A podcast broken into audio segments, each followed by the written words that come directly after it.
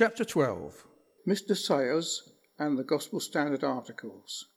At this time, a mutual friend brought to my attention that Mr. Sayers of Watford Strict Baptist Cause disagreed with the Gospel Standard Articles. Mr. Sayers was engaged to preach at the Beaton Chapel, and so since I was the secretary and was concerned, I telephoned him and inquired of this matter. Mr. Sayers did not volunteer much information, so I spoke to Mr. D. Crowther, a deacon of the cause meeting at Attleborough, wishing to ascertain what disagreement had actually taken place between Mr. Sayers and the church at Attleborough.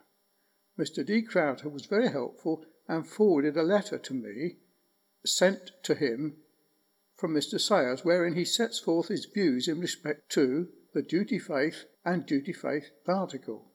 From this letter, it is clear Mr. Sayers opposed the gospel standard doctrinal position in respect of these matters. Here is a letter. 25th of February 1983. Dear Mr. Crowther, I refer to your letter of the 15th of February, and as I promised in my letter, the 21st, I would seek to answer the points raised. May the Holy Spirit guide in what I reply, and may the honour and glory of God be paramount in this matter. If I may, I will ask each question in turn and seek to turn to Scripture in support of what I write. Firstly, who is referred to as all in 1 Timothy 2, verse 4? Who will have all men to be saved and come to the knowledge of the truth? And in 2, 3, verse 9, not willing that any should perish, but that all should come to repentance. To my understanding of the tenor of these words is the same as of those found in Ezekiel prophecy chapter 33 verse 11, where we read that God has no pleasure in the death of the wicked, but the wicked turn from his way and live. To me, the whole chapter shows clearly the responsibilities laid upon both preacher and hearer, whether the hearer be lost or saved by God's grace. In connection with this point, and indeed each raised in your letter, the words of Deuteronomy 29, verse 29, seems relevant that the secret things belong unto the Lord our God, but those things which are re- revealed belong unto us and our children forever, that we may do all the words of this law. To me, the revealed will of God is that all men should repent and believe, and his secret will is that only those who constitute the election of grace will do so. I am aware that the doctrine of election is clearly set forth, but we do not know who constitutes that number, that no man can number. If it is not the will of God that men should repent, how can he be just in condemning men for not doing so? That man, in and of himself, is quite unable to fulfill those conditions of salvation, I do not deny, but that is his sin, and God is not responsible for it. Did not Christ himself lament over Jerusalem, Matthew 23, verse 37, and Luke 13, verse 34, declaring that he would have gathered the Jews, but they would not? This is not to say that he could not, but that his desire as a man was towards them, and they would not be gathered because of their depraved will. Secondly, to whom is the gospel invitations and commands addressed? It is my firm belief that they are addressed to the whole of the human race without exception. That is not to say that they are effectual to every man. When I was first led into the solemn work of the ministry, that command was very clearly given to me. And he, that is Jesus, said unto them, Go ye into the world and preach the gospel to every creature. He that believeth and is baptized shall be saved, but he that believeth not shall be damned. Mark 16, verse 15 and 16. If the servants of God can only go forth calling upon the elect to repent and believe, then they would never go, for we do not know who constitute the election of grace. Surely we see here the goodness and mercy of God in proclaiming salvation to all, revealed things whilst preserving the power of salvation unto himself, the secret things. Did not the Lord himself utter the great cry on the last day of the Feast of the Tabernacles, Lest any man thirst, let him come unto me and drink. He that believeth on me, as the Scripture hath said, out of his belly shall flow rivers of water. There were those who heard and believed. Verse 40 and 41. And those also those that believed not. Thus the gospel invitation divided them. You mention specifically my discourse on Isaiah 55, verse 6 and 7. It is most clear from the word of God that verse 7 is addressed to the wicked person. We are to exhort the wicked to repent, and if I may refer again to deliver our soul, turning again to Deuteronomy 29, verse 29, the revealed thing of God is that he who turns from his way to God will receive pardon and mercy, but he who turns not shall be lost. Before finishing with this point, I call a question that I heard from years ago and remained with me that if the gospel invitations are as limited in their presentation as they are in their application, what a miserable gospel it would be. I feel that we need to keep in view the boundless love of God as set forth in the gospel, as well as the glories of the doctrine of election, which I must firmly adhere to. The gospel invitations reach out to all men, but are only effectual to the children of God, those that are called according to his purposes. Romans 8, verse 28. The servants of God sow the seed, but causes the seed to fall into the ground and prepares of him and bear fruit. God's common love to all mankind, that sin is loathsome and hateful to God, we cannot and dare not deny, and this must ever be set before the sons of men by God's servants. You quote those words that God is angry with the wicked every day, Psalm 7, verse 11. But here we see the goodness and mercy of God and his love to the world made manifest in that he does not cut man off as he deserves. Their life is yet lengthened, that they might hear and believe the gospel, that they will not come to him, that they might have life and not add sin to sin. If we turn again to Matthew 23 and Luke 13, we read of solemn judgments pronounced by the Lord Jesus over the Pharisees and those that trusted in their own righteousness but we also read of Christ's lamentations over Jerusalem. Sure, this is the language of love and not hatred. It is as if Jesus pleads with Jerusalem, with those that hate his name, to return. Here again, we must be careful, for we are speaking of the revelations belonging to man and the secret things belonging to God. Also, when considering this point, I cannot see how else these beautiful verses of John 3 14 to 18 can be interpreted. It is clear, at least to me, that God, out of his love for mankind, sent his Son Jesus to die. Again, the revealed will of God, that whosoever believeth on him should not perish, etc., and that the world through him not will be saved, and he that believeth is not condemned. And the will of God, that only people will ever do is made clear in John 6, verse 37 to 40. But even there, the doctrine of elect is tempered with mercy by a promise that him that cometh unto me I will in no wise cast out. I feel that in the preceding three points we are dealing with the extent of the gospel and the extent of gospel ministry. I believe that it is addressed to all mankind.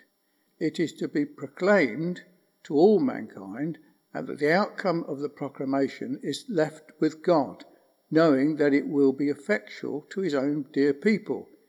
In the morning sow thy seed, and in the evening withhold not thy hand, for thou knowest not whether shall prosper either this or that, or whether both shall be alike good.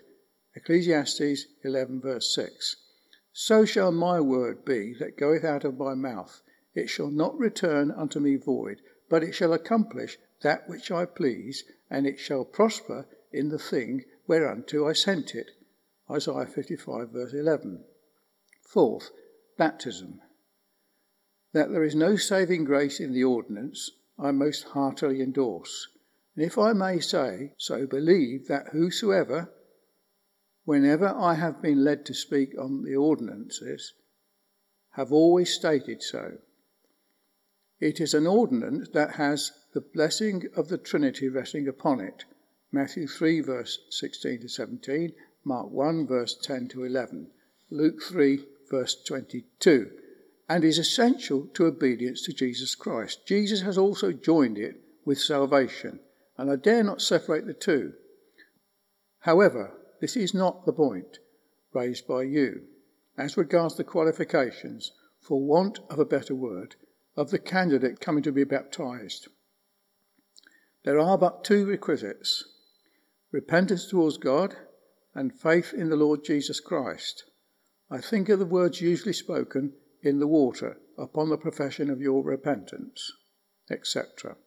We're not to sit in judgment upon any who come before us.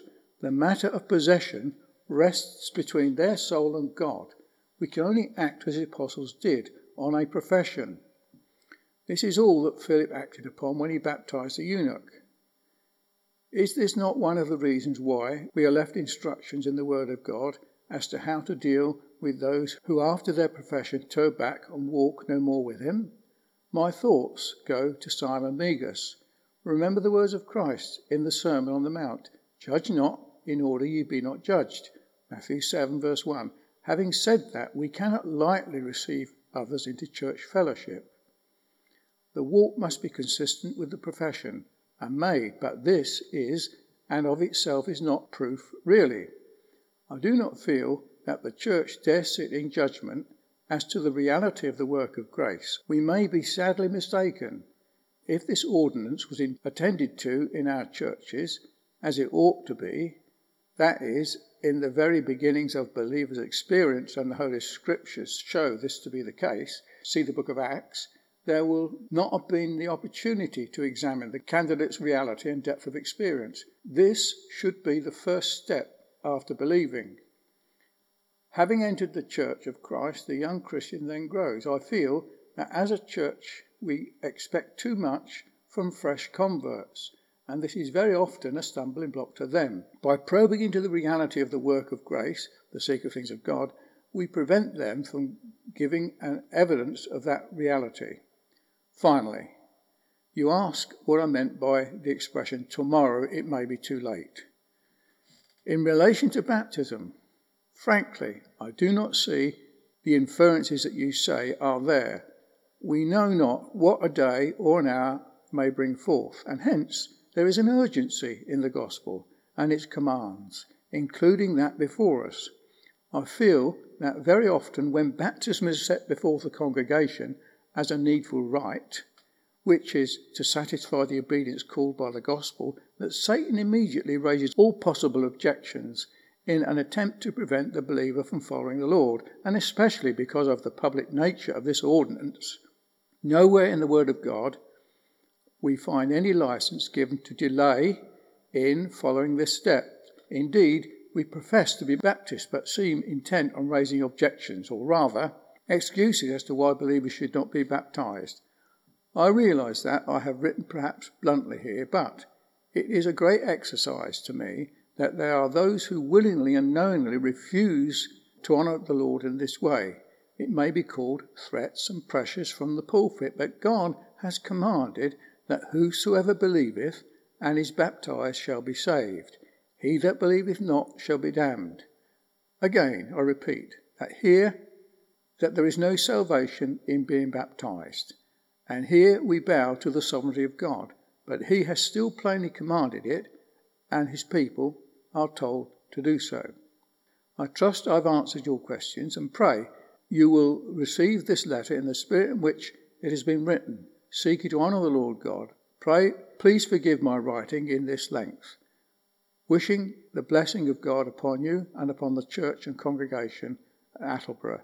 Yours, with Christian regards, yours sincerely, Howard Sayers.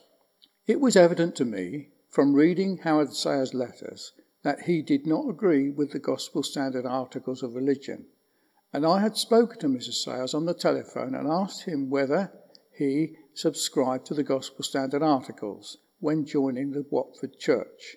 He explained that he had never been asked to do so.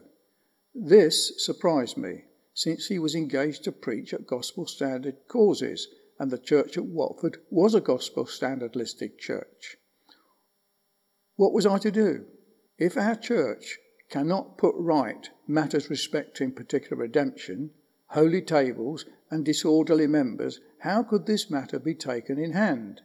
I knew this matter would have to be resolved in the fear of God and that the church must be in a position to judge this issue. But they were not. The matters of duty faith and duty repentance were involved, both of which I had already met with at Eaton Bray Church, where some had actually opposed my doctrinal stand over this issue. At this church I preached from the text, Acts 17, and defended Article 26 of the Gospel Standard Articles. I was judged as being wrong, both in substance and my method of preaching, and at a latter time gently reproved by Mr. Godley, who was a minister, now in membership of the Eaton Bray Church. The Eaton Bray Church was a Gospel Standard listed church. I had also written to the Gospel Standard Committee over this issue and received a satisfactory reply. I had cause to look into this matter before the Church of Britain joined the Gospel Standard denomination both of these letters may be read in the supplement under the heading Letter to the Gospel Standard Committee. The circumstances related to my concern over this issue are also found in the same supplement under the heading Letter to Mr. Peter Howe, former minister of Ivinghoe Particular Baptist Church, page 33 and 40. In this supplement, I have shown one of our members was not clear over the issue and knew the church were in no better position how to deal with this matter in a correct way. The matter would have to be brought to the church, but how and when? Look at what we were already in. The matter was brought forward at a church meeting in February 1984. See that later.